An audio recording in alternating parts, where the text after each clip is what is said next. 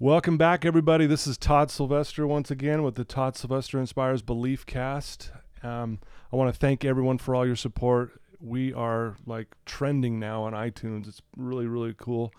And it's not because of anything I'm doing. It's because of the amazing guests that I have on. And today is no different. I have Rachel Wonderly on today. Thank you for being here and welcome. Yeah, my pleasure. Thanks for having me. Yeah, I can't wait for you guys to get to know her and to hear her story. I'm going to give you a little background on her. She's a surgical tech currently at LASIK Plus.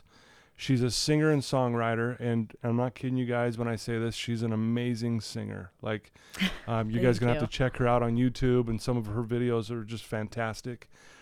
She is part of the worship team at the Well Church. We'll get more into that as well.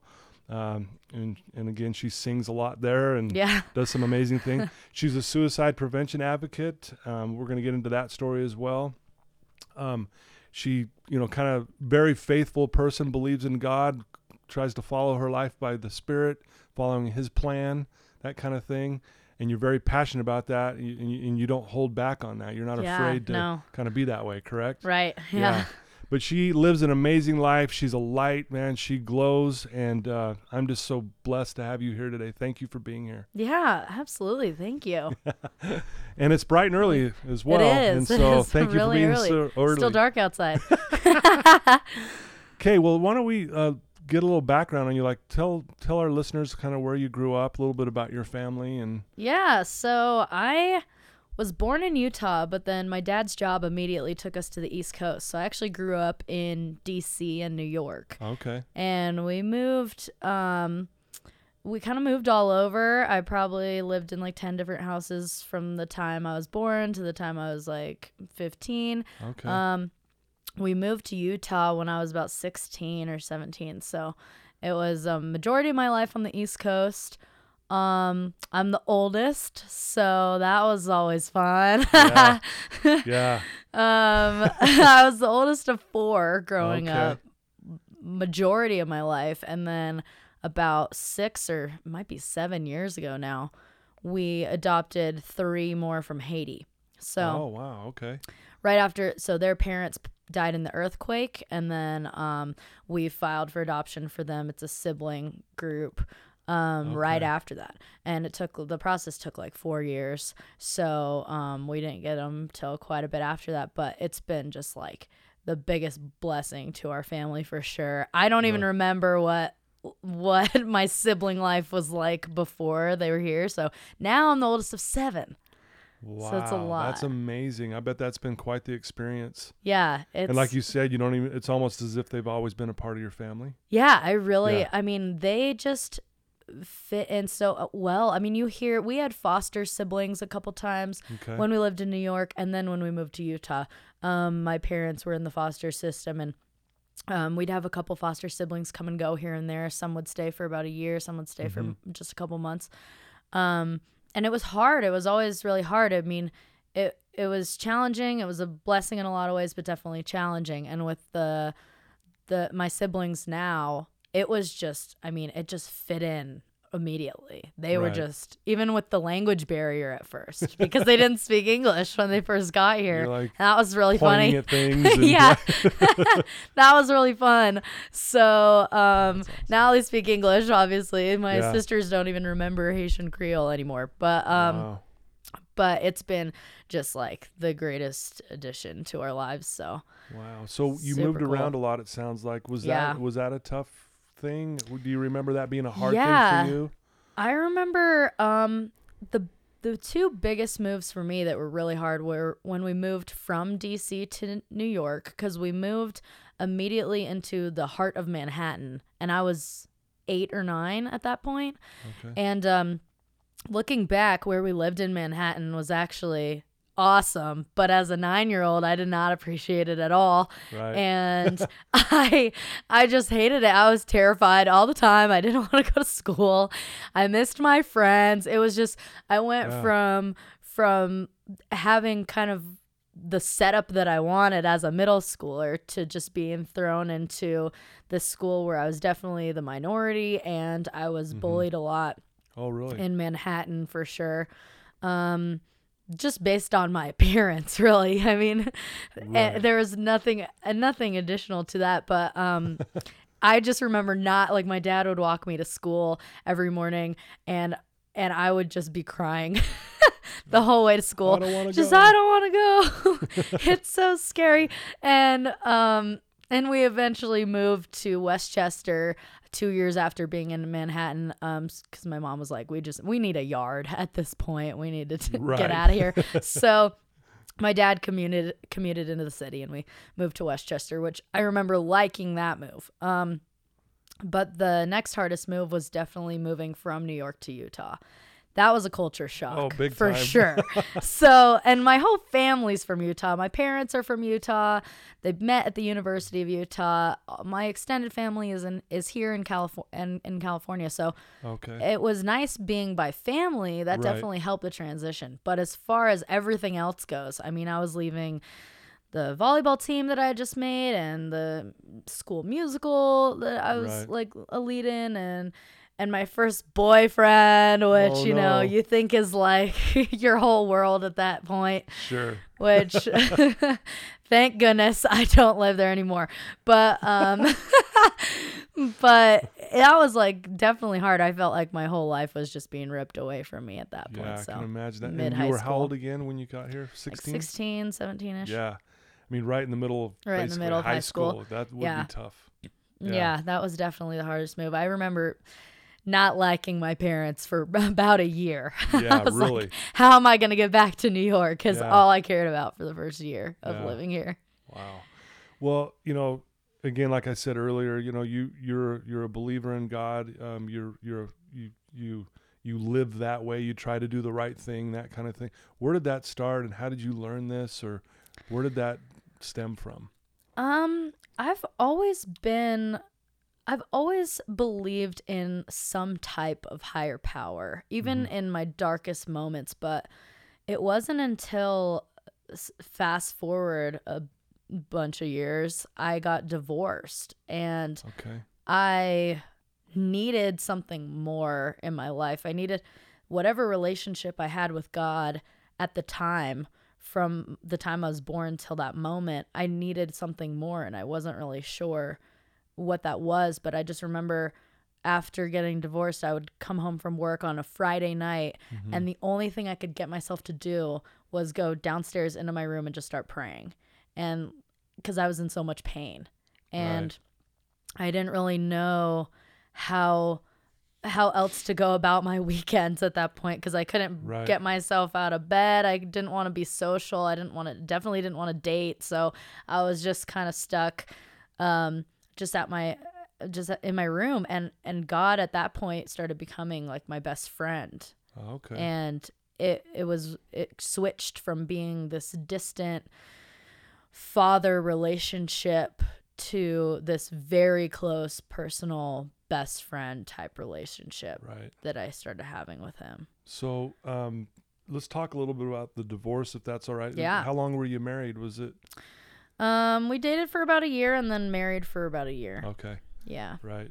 Obviously devastated when it happened. Was it, something that you weren't seeing coming, or was it? I definitely didn't see it coming. Okay. It was, I don't think I've ever been blindsided like that, because I was in a relationship for 4 years with someone before that. And that relationship took so long to get over. There was just so much history there. But every time that we would break up, because it was kind of on and off for the last year, I kind of knew it was coming.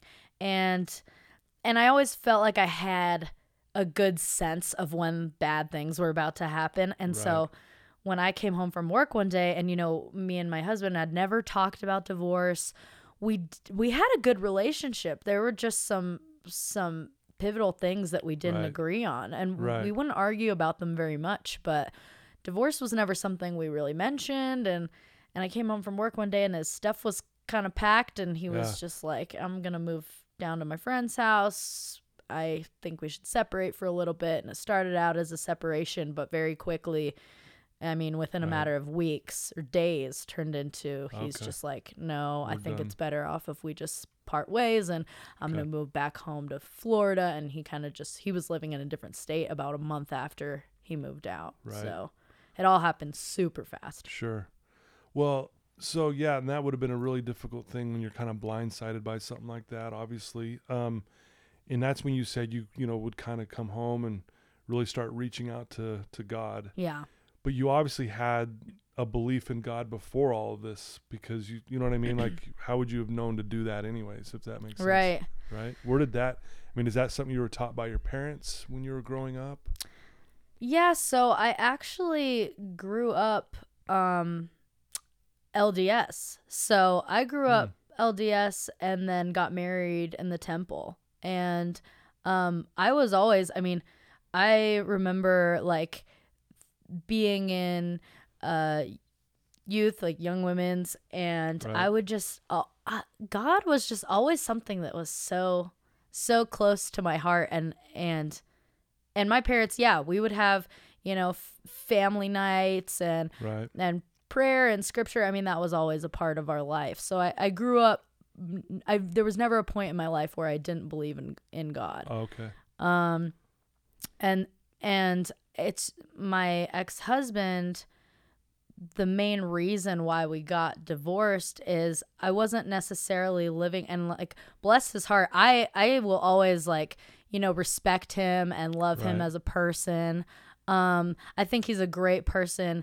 I think he just expected me to be somewhere that I wasn't at that time, and didn't really give me the time to grow in that realm on a religious basis, not necessarily spiritually, but just religion-wise. Gotcha. I just wasn't really there. But with looking at my past versus looking at his past, it makes sense why I wasn't there when he wanted me to be. Right. Okay. So I think, him leaving was one of the hardest things that ever happened. But now looking back on it, I think we both look at the situation and are like, okay, this is probably better. Yeah. It kind of goes with the saying that I tell my clients all the time, life happens for you. Yeah. Like, even though that was a tough time, it was, you look back, like you said, that was the best thing. Yeah. And I grew from it. I'm better for it. I'm stronger for it, kind of thing. Yeah. Right. It happens for you. Right. Right. Even though it hurt so bad, right? Yeah, but that's what I've learned. Like, you look at it, what did you do? You connected with God spiritually in a way that you never probably would have had you not gone through it. Right? I definitely, I wouldn't have connected with God in that way. I watched people who kind of fall away from religions, no matter what religion it is, and usually they go the atheist route and I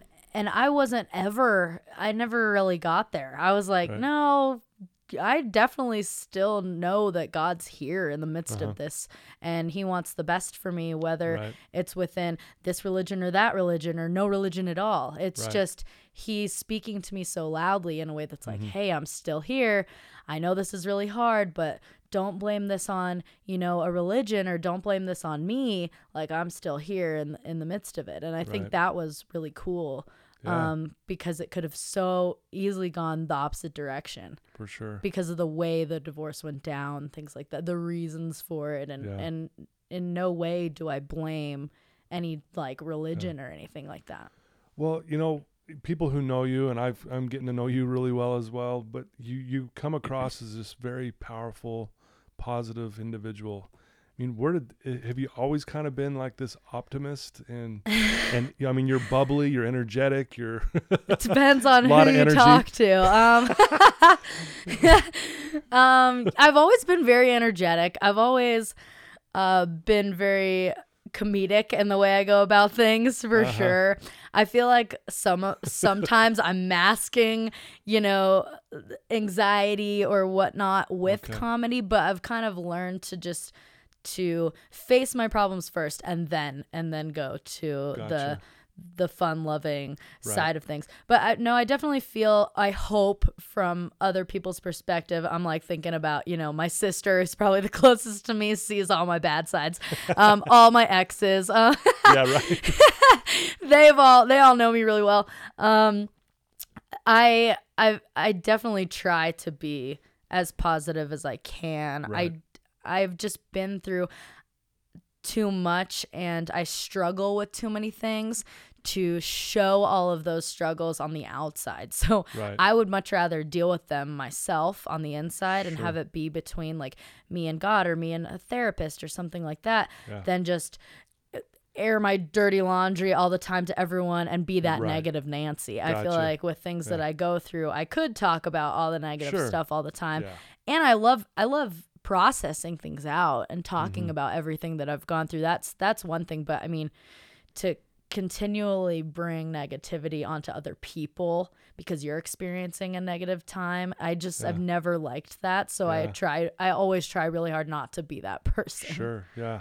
Well, that's the way you come across. And I know everyone has their struggles and they have their battles, but you do, I mean, you're a very positive, optimistic individual, which is great. I'm glad it comes across that way. Yeah. And I love that. And I do appreciate what you're saying there. Like, you know, we could throw out all this negative stuff all the time because I'm struggling. I get it. We should reach out when we are at times, but I love that. Let's kind of talk about, you know, you're a suicide prevention advocate. Yeah. Let's talk about that for a minute and like, why are you that and where did that come from? And let's talk about why you're doing that. Yeah. So I think it was 8th grade. We were still living in New York at the time. Nothing had really happened. No big change in my family life or friend life had really happened. But I started experiencing my first dose of depression when I was in 8th grade, is really when I remember this flip kind of happening in my mind. And I would just come home and nothing would cheer me up and I would just isolate, wouldn't get good grades. I was kind of just throwing my life away in my mind. And I don't remember having a suicidal thought at that point, but when we moved to Utah was probably when I started experiencing what suicidal ideation was like. Right. And my depression really took over at that point. At that point, you could consider it circumstantial because of all the things that were going on, but then it just continued. And I started actually liking the life that I had in Utah, but these suicidal thoughts would still be there. And I couldn't really figure out why. There was no reason. There was no specific reason I could think of. I just felt an overwhelming amount of unworthiness and just not from anything in particular, but I just felt like I couldn't turn to God, but he was there. And that was really hard for me. And I felt like no guy is going to love me in like a romantic way. I just, no friends are going to appreciate me. It was just all the self-doubt and self-deprecation all the time. And I would just think about death on a regular basis. And I started thinking like, this is not normal. And it kind of happened throughout all of high school, and high school is when I started self-medicating with alcohol. Okay. And that obviously makes it worse because it's a depressant. And then it would be like, it would just tank. I'd be depressed, but then I would drink and I'd be like, okay, where's a gun at this point? I mean, that's like, that's intense, but it would be my immediate thought most of the time. And I started self-medicating with alcohol for anxiety, for depression, and that just continued to get worse. It started in high school, but college is when it really hit the fan. And I was like basically living on the street at that point because of it was my own fault. I mean, my parents were basically like, if you want to live with us, we have all these things that we need you to do, because they saw my life just going, like falling into shambles. I mean, they just saw this path that I was going down and were probably very fearful for where my life was headed.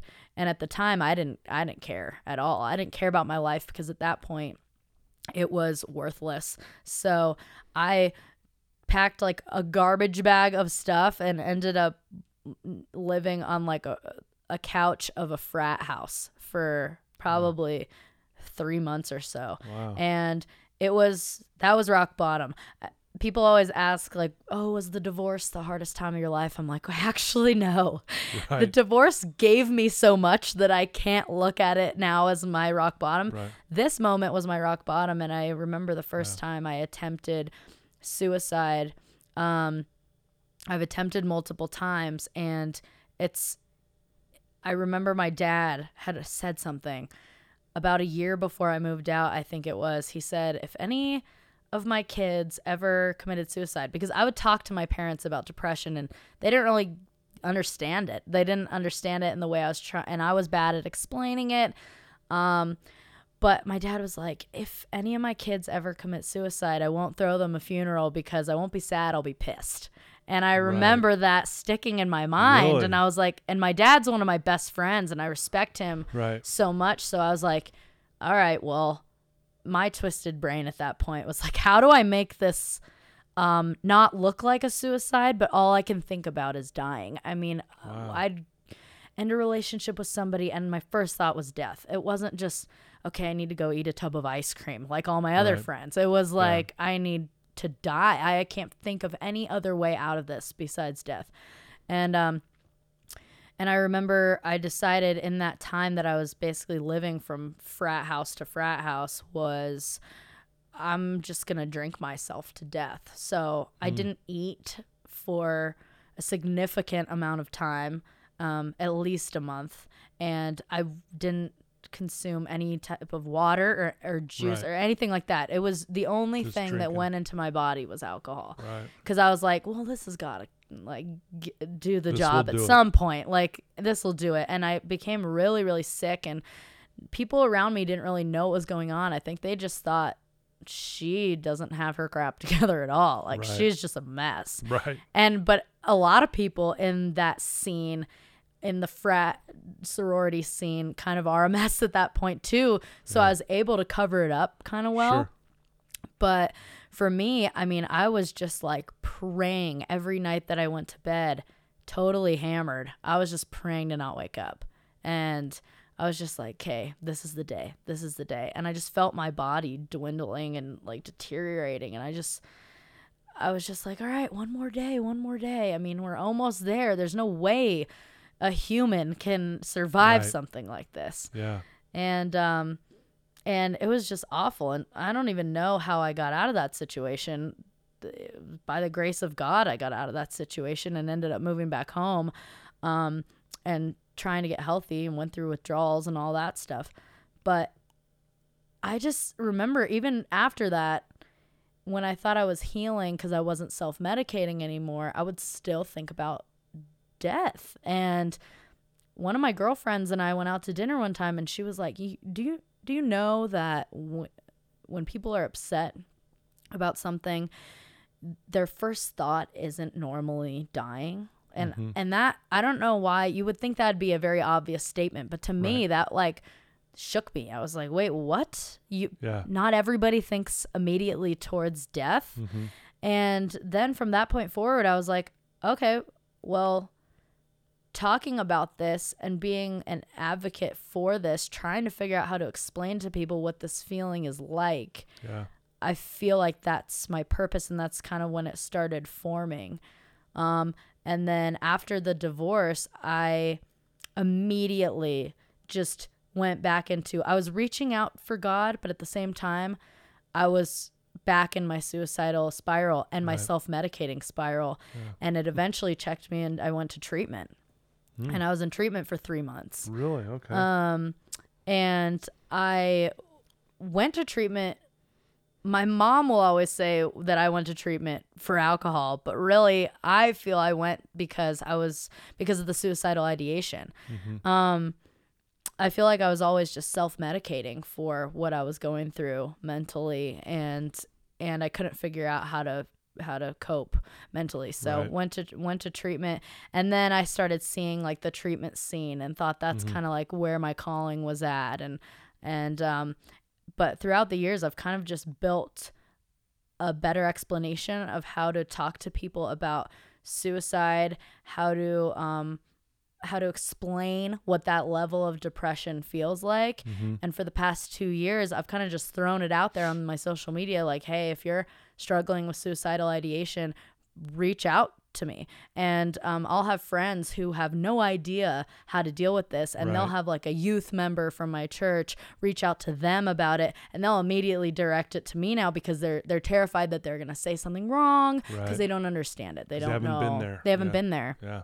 And I was like, well, I've been there, unfortunately. So now I'm going to use that. How do I use that now to help actually, other people? But actually, fortunately, at this point, because look what yeah. you're doing with it. So you do this kind of, you start having this shift, right? Like maybe my purpose is to help those who are going through the same thing I'm going through, right? Right. Yeah, absolutely. Yeah. And I'm not, it's funny because I'm not afraid to talk to, you know, a 12-year-old who's reaching out saying, all I can think about is killing myself right now. And right. and that for most people would be a scary thing to deal right. with. And for some reason, yeah. for me, it's like my roommate, she's a youth leader at our church, and she will immediately direct yeah. Youth to me if they're struggling with that thing specifically. And I have no fear there. I don't worry about me saying the wrong thing. Right. I know that ultimately it's not in my hands anyways. It's in God's hands. And so I'm going to...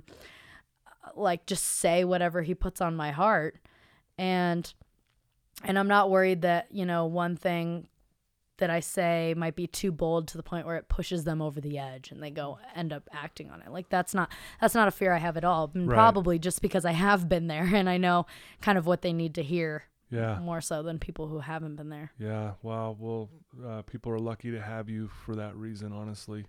And I think we do go through trials in our lives. So once we get past that or get through it, that now it's our kind of our responsibility kind of to go back right. and help those who are going through the same thing. Right. You know, because I've been there. That's why I do what I do today. Because yeah. of what I've been through. And had I not gone through that, you know, it wouldn't be as effective. I wouldn't be as passionate about it and that kind of thing. So yeah, I think it's very important. I love that you said like our responsibility, because I think that's so true.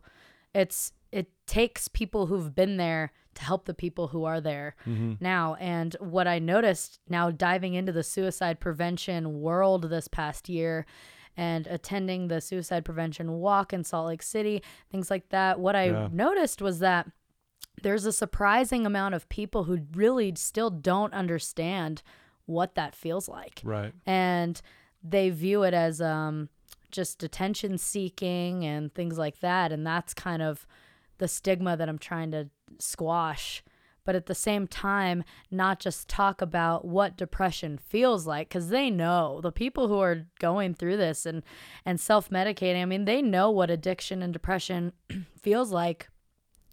What they need is encouragement. Right. And so now I feel like my calling has kind of shifted throughout even just this past year from being a suicide prevention advocate and talking about what that feels like and what those people are going through to encouraging them out of it. And I don't, you know, right. I'm not going to just say that you 100% heal. I mean, everybody is different and yeah. it depends on how you handle it, but it's more like just showing them that they are, like, they are worthy and they have a big calling in life. And right. I have to now do that through Jesus. And I was worried about that at first because it's kind of a bold route to take, and you don't know how people right. are going to take it. Right. And you don't know if they'll associate it with religion and if they have yeah. a bad past with religion, yeah. bad experience. And like she's some religious fanatic. And, right. You know, which you're not at all. I mean, but I think sometimes that could come across that way. Yeah, absolutely. Yeah, that's the fear a little bit. Right? Yeah, my friends, I actually asked some of my friends the other day, I was like, if you didn't know me and you only saw like occasional things on social media, like, I mean, what would you think about me? And they're like, oh, total Jesus freak. But they said it in like, right. like, and definitely a negative way, but they were laughing about right. it. And I get where they're coming from. But yeah, it's kind of just taking that and trying to figure out how to talk to people about it, because to me the only thing that's actually saved my life is Jesus. Mm-hmm. Wow. So I can, you know, remove certain things and certain behaviors from my own life and add more things like the gym and all these other practical things that help me. Right. And those are all things that I still suggest to people every day, for sure. I mean, God gave us those things, use them. And, you know, therapy, medication if it's needed, things like that. I'm an advocate for all those things, but ultimately I would not be living right now if it wasn't for the Lord. And I now know that for a fact. So I feel like my calling specifically has to do with showing people what that relationship is like. Gotcha. Because that's the thing that helps when everything else disappears. Right. Wow. Beautiful. Wow. Love it. Thanks for sharing that part of your life and your struggles with that. Because a lot of my listeners, you know, have gone through that same thing that you've been going through. Right. A lot of people I've had on the show have been through that as well. So thank you for being, you know, willing to share that part of your life. Let's talk a little bit about, I mean, like I said earlier, I mean, you're an amazing singer, like truly. Thank you. And I can't wait. You know, you guys have to check her out on her YouTube channel and watch some of these videos and listen to her voice. It's amazing. And also you have some stuff, you know, you singing at the Well Church. Yeah.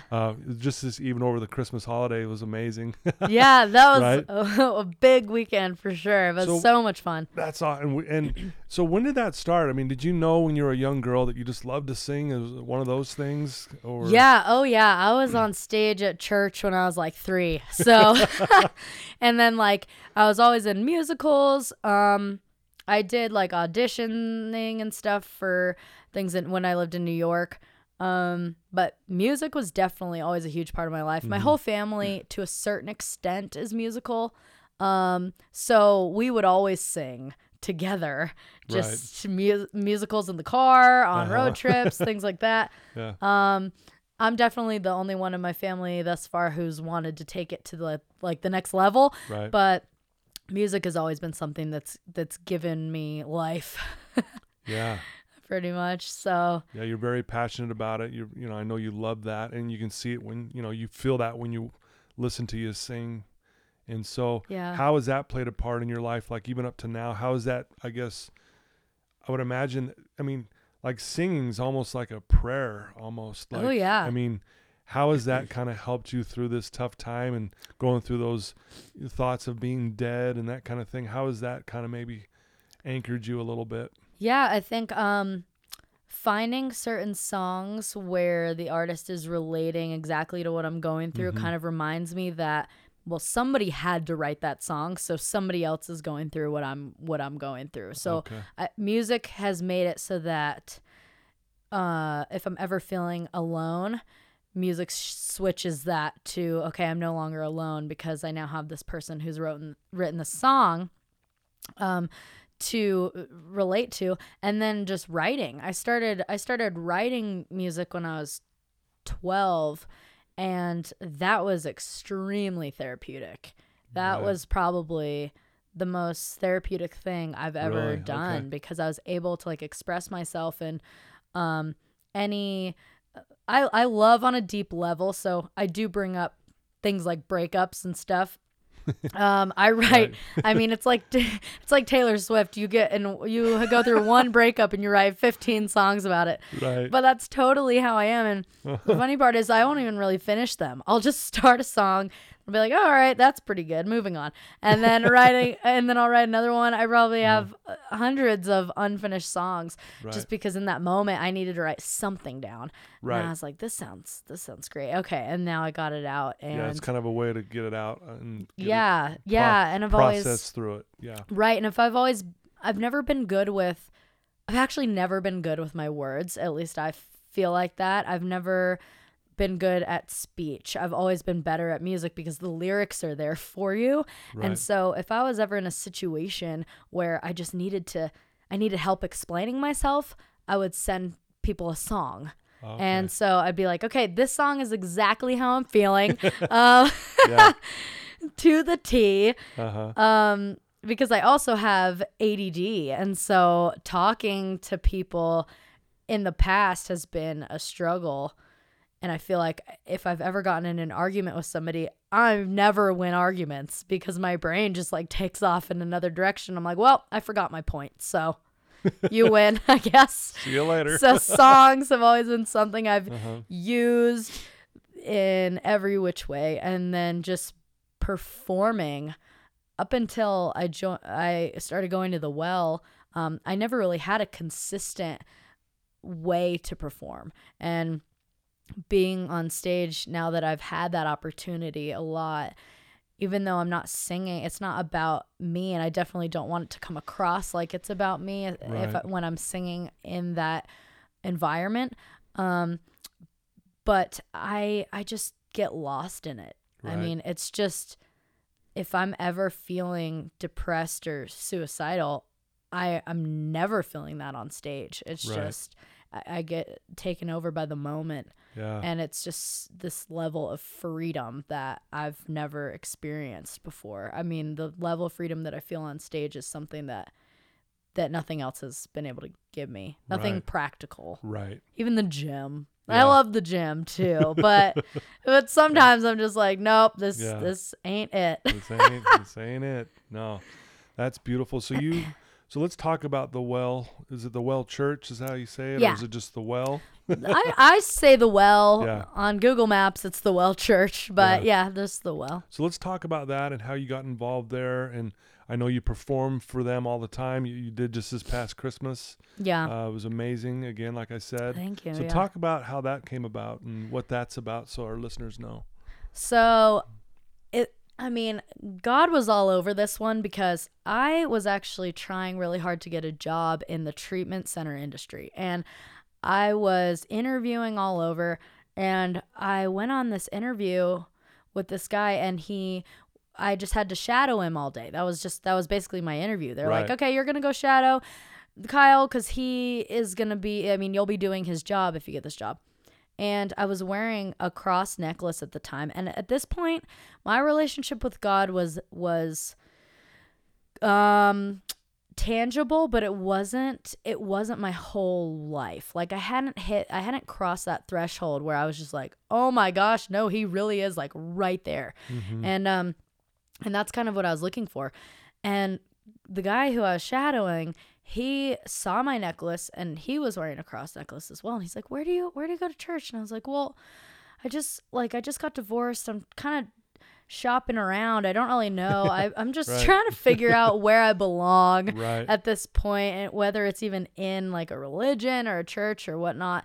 And he was like, I told him where I went at the time. And he was like, oh, we used to go there too. And then we just needed more of a community, and we started going to the Well. And I was like, wow, that's weird, because I was thinking that exact same thing. Like the church that I was kind of checking out was great, but I just needed more of a community. And growing up LDS, that's something they do so well, is community. Mm-hmm. Like you just have your ward family, and it's awesome. And that's what I was missing. Yeah. And so he was like, you should just check out the Well.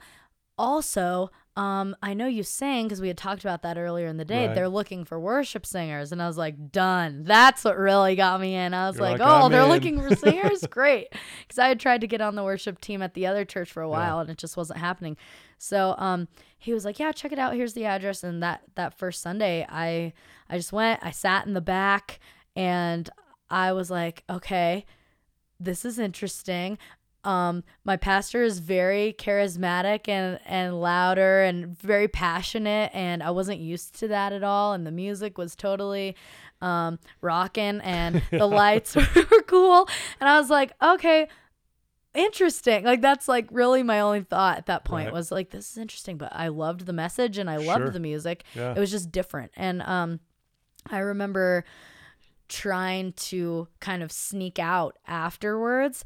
And my worship pastor now. So the Well was started by two brothers, and one of them is the lead pastor who does the sermons. One of them is the lead pastor who does the worship. And the worship pastor followed me out, and he was like, I was actually talking to him about this the other day, and he's like, I don't remember the story. I sound kind of creepy, but he followed me out and was like, I don't know what it is, but there's just something about you. I mean, do you? What's your deal, basically? Yeah, and I was like, well, I came here so-and-so invited me. I heard you were looking for worship singers. He's like, yeah, we absolutely are. Come to this class and then come to this thing and just audition. They immediately got me in to an audition. They were probably like, we just hit the jackpot. When they heard you sing. Seriously, they're like, dang. Well, they have like, I mean, the whole team, they have like some incredible singers on there. And I was just like, immediately the Satan started taking over because he was like, oh no, you're not worthy enough to get up on that stage. Like all these thoughts started coming into my mind, like leading up to the audition. And then the audition happened, and from that point forward, I mean, they put me on stage just kind of as backup at first. And my pastors just from that point forward tried to just really like help me grow in a spiritual level, right, so that I could then lead. They knew I had the talent musically, and they were just kind of helping me get to that next level spiritually, and just kind of, what do you want with your life spiritually? Right. How do you picture your relationship with God being? What is it now? Where do you want it to go? And they really just helped me mold into who I am now, and just pushed me to be like the best version of myself. That helped me squash those feelings of, you know, unworthiness. It's not about that. It's about, God's grace. And I really started understanding God's grace and using it in my life on a regular basis. And then I just remember the first time that I ever led a song. I was so terrified, and my whole family came. And I was like, man, this is the first time they're even coming to this type of church. Like, they're going to think this is crazy. And they, like, loved it, and it was so much fun. I just remember being so nervous. And right in that moment, right before, like, I went on stage, I just remember thinking, like God was just like, I'm using you as a vessel. Like, don't worry about anything. Don't worry about messing up. Don't worry about being spiritually in tune enough to lead the song, or praying in a certain way or anything like that, or like coming across as anybody but yourself, because it's not.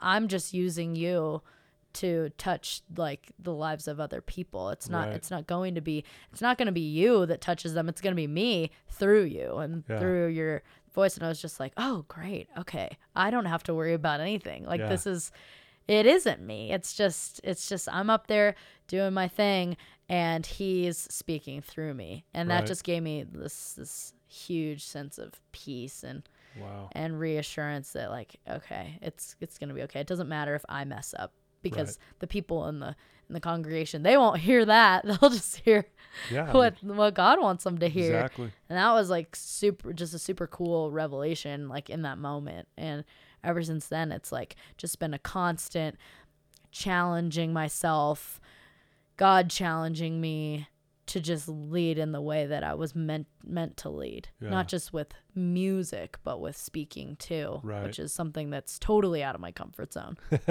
Speaking is totally out of my comfort zone. Which is surprising, like, because you're just so outgoing. That surprises me, actually. Really? Yeah. I mean, like public speaking, I'm like, man, I can sing in front of a million people and not get nervous, but you tell me to talk for like 2 minutes on a certain topic, and I'm like, blah, it's just... word vomit of what did she even just say, and that. But a lot of that happened when I wasn't letting God lead, and now the difference is I'm really trying to let him lead in anything that I say, whether it's just a one-on-one conversation with somebody over coffee, or whether it's in front of a whole auditorium of people. I just try to let God, whatever you want these people to hear, just help me say that in a way that comes across well. Gotcha. And cool. Understandable and relatable. Awesome.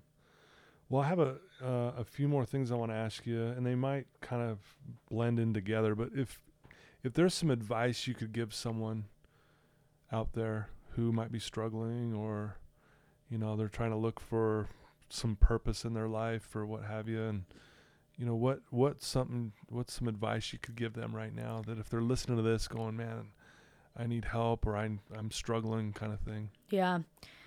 I'd say the biggest thing to do is to give up the control. because the second that you actually, and it's easier said than done for sure, because I've done this myself, but the second you give up control of your own life, and not in like a give in to my addiction type way, but give in to let's just see where my higher power is taking me, that's when you start to see things happen that you never really would. I mean, be still in the moment that you're relinquishing control, because then you'll start to actually take note of what's going on around you, kind of what God's doing around you. I had to fully lose control of my life. I mean, I couldn't keep my marriage from working out. I couldn't get the job that I wanted, that I was trying so hard to get. And I was like doing. And then finally I remember just having, I mean, even just a week, it was just a week of like, okay, I'm just going to be still. I'm just going to say like, all right, God, like show me something.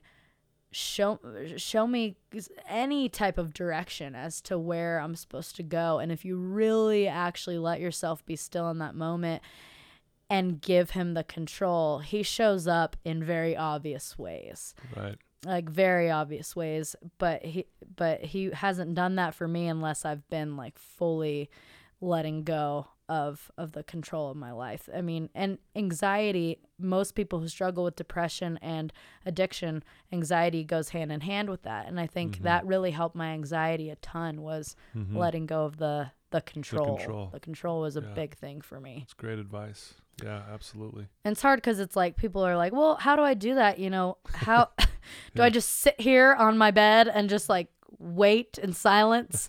Like, no, I would say, while you're giving up the control, I challenged God. I mean, I was like, okay, use me.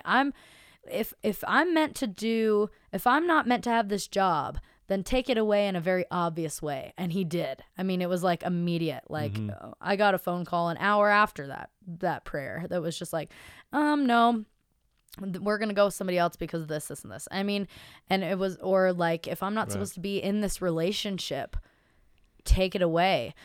And it has been every relationship that I've slightly entered in the last 2 years of on and off dating has been taken away the second that I've said that prayer. I'm like, if this isn't right, take it away now before I'm too far invested. I mean, he'll really show up in billboard type ways if you actually just like challenge him. And I don't think it's a bad thing to do that. I think he's kind of just waiting there being like, all right, I'll take that challenge. Are you going to listen? Like, yeah. Yeah. Are you really going to follow? Are you really going to follow it? Cause it's hard. It's not easy to do that. It's not easy to just be still and relinquish control. That's something that takes practice for sure. Yeah. That's definitely something that takes practice, but I did not gain the tangible relationship that I have with God now without putting that into practice. Right. And having moments that were really uncomfortable.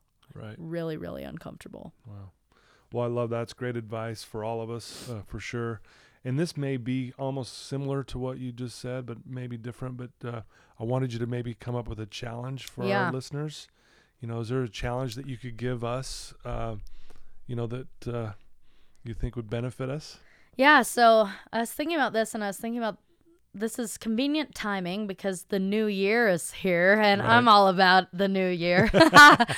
I'm all about new starts and timelines and things like that. But I remember last year, my New Year's resolution was, one, to be more bold in my faith vocally, so speak about it more, and I feel like I've done that. But two, not comparing myself to other people. And I actually literally went through my social media and unfollowed people that I didn't know, who I was just following because I wanted to look like them. I always wondered why you unfollowed me. Now I know why. Thanks. It was really weird. Yeah, I'm glad we could clear that up. So this is awkward, but I had to unfollow you. It was just too much to live up to. Yeah, but, whatever. Yeah. But I did. I mean, it was very practical things that I put into place in order to not compare myself to other people. That was just one of my biggest resolutions for 2018 was to not compare myself to these fitness models. Was really like a big thing for some reason. And, or these, you know, famous singers who I wanted to be like, because I'm like, okay, God's molding me into somebody totally different. Mm-hmm. And so with the new year coming up, I just feel like challenge yourself. I think the comparison thing plays a big part in figuring out how God sees you. And the challenge overall, I think, would be to see yourself the way that God sees you. But that's a very... broad, hard, difficult thing to do, and I get that. So going, like, coinciding with that, kind of helping with the idea of how do you see yourself the way that God sees you.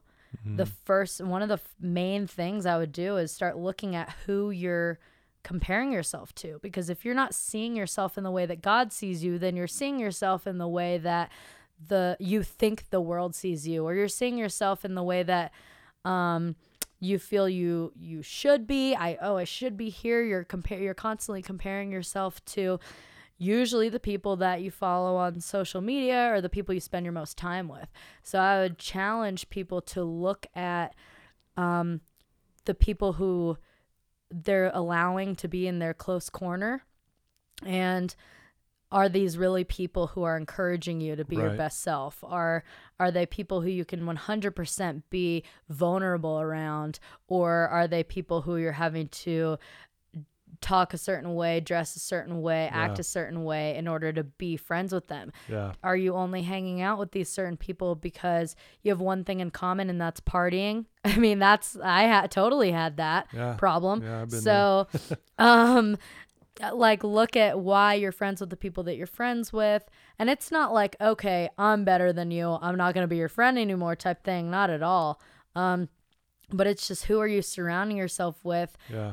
And not just physically, but I think social media is a huge thing. Who are you following? Who are you allowing to influence yourself? And if you're listening to this and the God thing doesn't resonate to you, and you're kind of like, you know, well, how can I make this more practical? I would say look at who you're following, look at who you're comparing yourself to, because most of the people that you follow who are maybe social media influencers or who are quote unquote famous, are you comparing yourself to them? And if so, then you're not seeing yourself in the way that God is seeing you, because He sees you in your own unique individual light and way, and who you're meant to be and what you're meant to do in this life is not even close to the same as somebody else or the people that you're following or even your friends or your family. Every single person has their own unique calling. So in regards to seeing yourself the way God sees you, that's been my biggest challenge and will continue to be my challenge for myself in 2019.